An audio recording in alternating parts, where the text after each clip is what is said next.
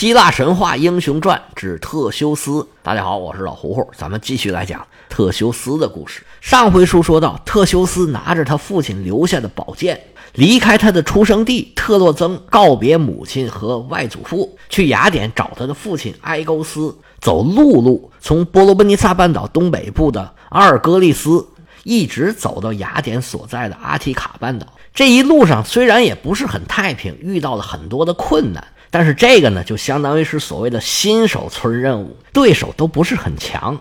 特修斯比较容易的就把所有的对手全都打败了。他这一路上相当于是过了六关：一个舞棍贼，一个搬树贼，一个野猪，一个洗脚贼，一个脚力的国王，还有一个铁床贼。这六个对手啊，除了第一个说是工匠之神赫菲斯托斯的儿子，还有第三个是个猪，是怪物提丰的后代。其他那四个全都说是波塞冬的儿子，包括特修斯自己也说是波塞冬的儿子。特修斯作为雅典最出名的一个国王，波塞冬在特修斯身上啊，算是扳回了一城。我们以前曾经讲过雅典娜和波塞冬争夺雅典城的故事，结果大家都知道是波塞冬输了，雅典娜赢了，那所以才有雅典城这个名字。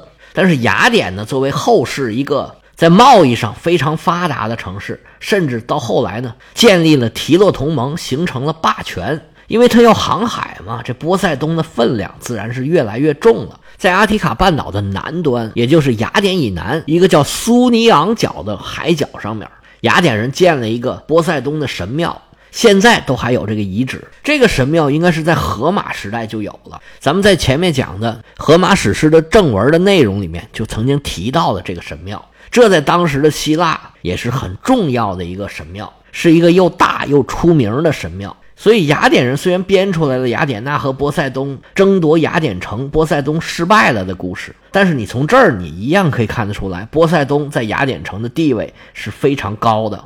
后世也有人说。这特修斯本来就是埃勾斯的儿子，或者说呢，他也不是在哪儿找了这么一个小孩儿说他是波塞冬的儿子。一方面呢，是埃勾斯让这个小孩也就是特修斯，有掌握政权执政的合理性；而从后世雅典人的角度来说呢，把他们的祖先说成是神的后代，相当于说是往特修斯的脸上贴金。从另一个侧面，也说明他们自己很牛。也让他们雅典的霸权有一定的合理性，神化自己的祖先，这是古代的强权的惯用的手法。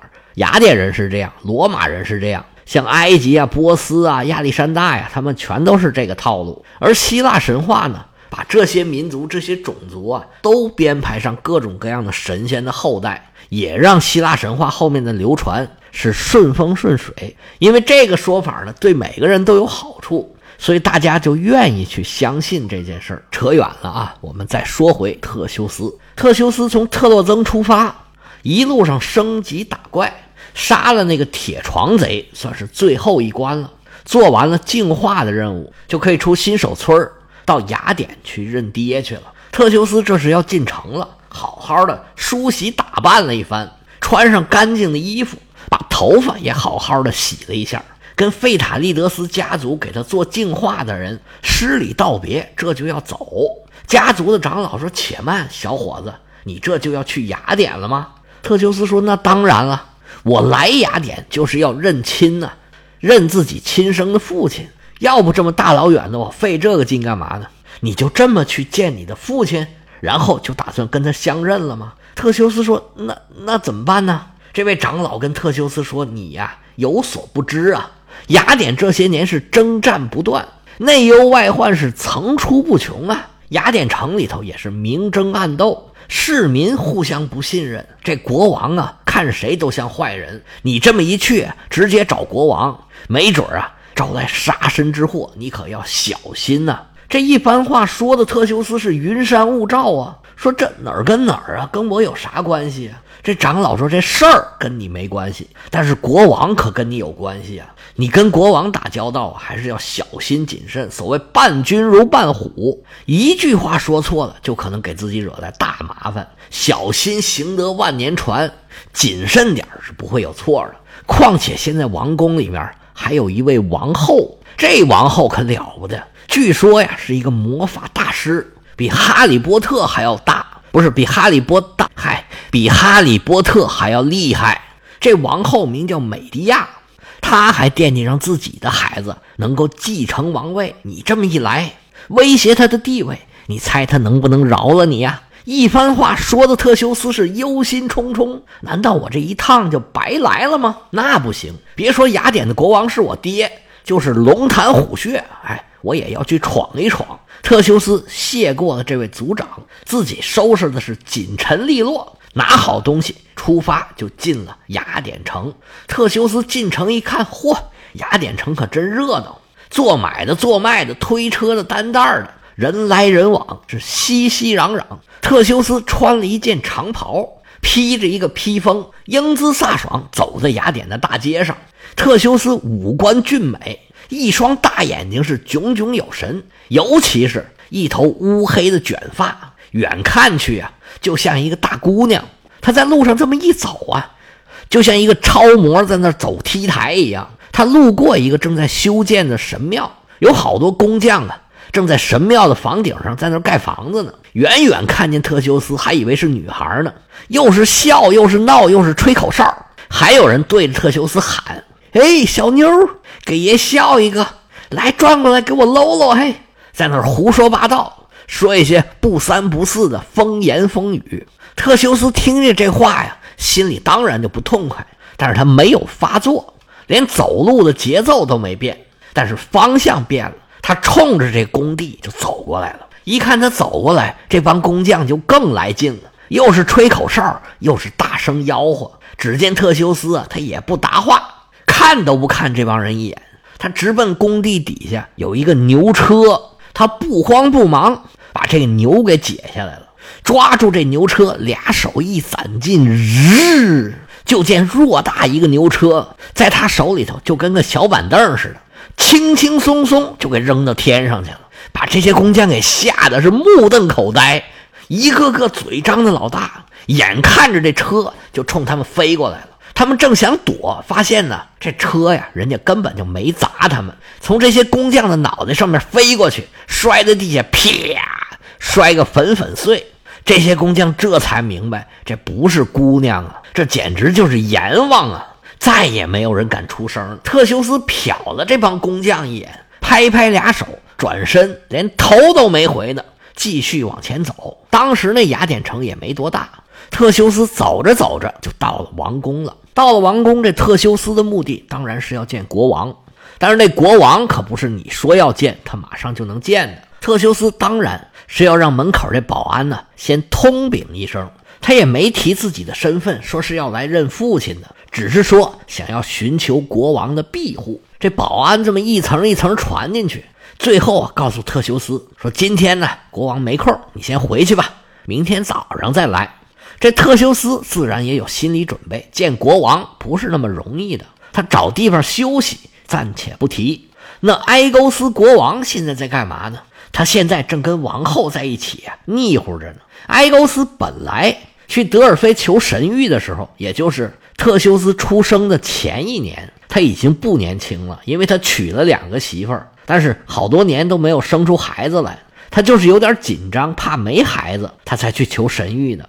而这个时候呢，特修斯已经是十六岁了，埃勾斯少说也五十大几了。当初他中年危机没孩子的时候啊，正巧遇到了美迪亚。这美迪亚刚从伊阿宋那儿跑出来，需要找人收留他，而埃勾斯呢？一方面是没孩子，另一方面啊，他觉得自己年纪太大了，正处于焦虑和恐慌之中。最可怕的是，埃勾斯有个弟弟叫帕拉斯，这帕拉斯啊有五十个孩子。对一个国王来说，他自己没儿子，他弟弟有五十个孩子，这事儿简直是太可怕了。埃勾斯正在惶惶不可终日呢。美迪亚是投其所好，他找到埃勾斯说：“啊，你的痛点是什么？我知道。”我这儿啊有解决方案，所以你要不要投我一下啊？换一个说法是，你不是有病吗？我有药。这美迪亚说他有药啊，那可真不是吹的。美迪亚是著名的魔法师，草药学专精，早已经点满了。他配那毒药啊，是见血封喉，杀人于无形，而且占卜啊、预测呀，样样精通，还跟伊阿宋他们那儿经历过大风大浪。见惯了生死啊，这头脑也不是一般人能比的。他见到埃勾斯之后啊，给埃勾斯算了一卦，说你呀，只要听我的话，我就能给你生孩子，而且呢，我还能给你配一剂药，让你返老还童。埃勾斯是将信将疑呀，哪有这么好的事儿啊？上赶着买卖，他不是买卖呀，他这么主动来找我。能有什么好事儿呢？美迪亚说：“买不买的，你先尝尝，我给你配两副药，你先试试灵不灵。”埃勾斯一分析，他还指着我，他也不能把我怎么样。我买不了吃亏，买不了上当，我就试试吧。于是美迪亚就在埃勾斯身边就住了下来。埃勾斯两副药这一吃，哎呀，整个人爽起来了，一天比一天年轻，容光焕发，白头发变黑，这牙都长出来了。而且跟美迪亚俩人是琴瑟和谐，这生活呀非常的幸福。没有多久，这美迪亚呀身怀有孕，怀胎十月，一朝分娩，还真给他生了一个儿子。这么一来，美迪亚这皇后的地位啊就没有任何人能撼动了。而且雅典呢内忧外患，经常要到处去打仗去，有输有赢。这埃勾斯啊是日夜操劳，而这美迪亚呢。从旁协助，还确实能帮得上忙。这孩子一天天长大，继位的态势啊，就已经逐渐出现了。美迪亚俨然就是半个雅典的主人了。而在特修斯来到雅典的这天晚上，美迪亚就觉得心中烦闷，哎，哪儿哪儿都不痛快。他就琢磨是不是出什么事儿了。于是啊，掐指这么一算，哎呦，这老家伙有一儿子要来呀！他不说他没儿子吗？看来当时那卦是没算明白呀。他这么一来，我儿子继不了位，我这不是白忙活了吗？不行，我得想个办法这孩子给弄死。美迪亚想到这儿啊，连忙去找埃勾斯，说：“陛下呀，明天呢有一个年轻人，长得还挺帅的，大个儿要来见您。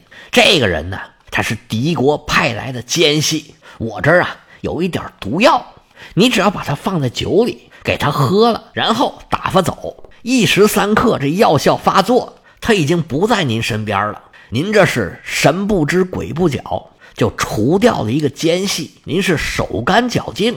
埃勾斯一听，哦，这么回事，那行吧，就依夫人。美迪亚这边安排好了，踏踏实实睡觉去了。一夜无书，是次日清晨，特修斯来到了王宫门口。门口的保安一看，哎呦，这是国王吩咐过的，赶紧请他进去。特修斯见了国王王后，并没有提自己的身份，就说想要来给国王效力。埃勾斯这边早就安排好了，准备好酒菜招待特修斯。说话之间，就把一杯酒放在了特修斯的面前。埃勾斯跟他寒暄了几句，就说：“小伙子，这酒放这儿，你怎么不喝呀？”特修斯说：“别着急，我呀，先吃点东西垫一垫。我看您这肉烤的不错，就是块儿太大了。”行吧，我自己切一切。说着话，苍啷啷把自己的宝剑给拔出来了，拿了一块肉，咔嚓咔嚓就切成了小块儿，把这肉往嘴里一放，吭哧吭哧一嚼，然后拿起酒杯刚要喝，埃勾斯走过来，啪就把他酒杯给打掉了，说：“你别喝，酒里有毒。”这怎么回事啊？原来特修斯把这剑拔出来的时候，埃勾斯这眼神就开始拧了。两只眼就紧紧地盯住这个剑，上上下下看了几眼，说：“这剑不是我的吗？”古代的时候，这金属器具可不得了，那都是传家之宝。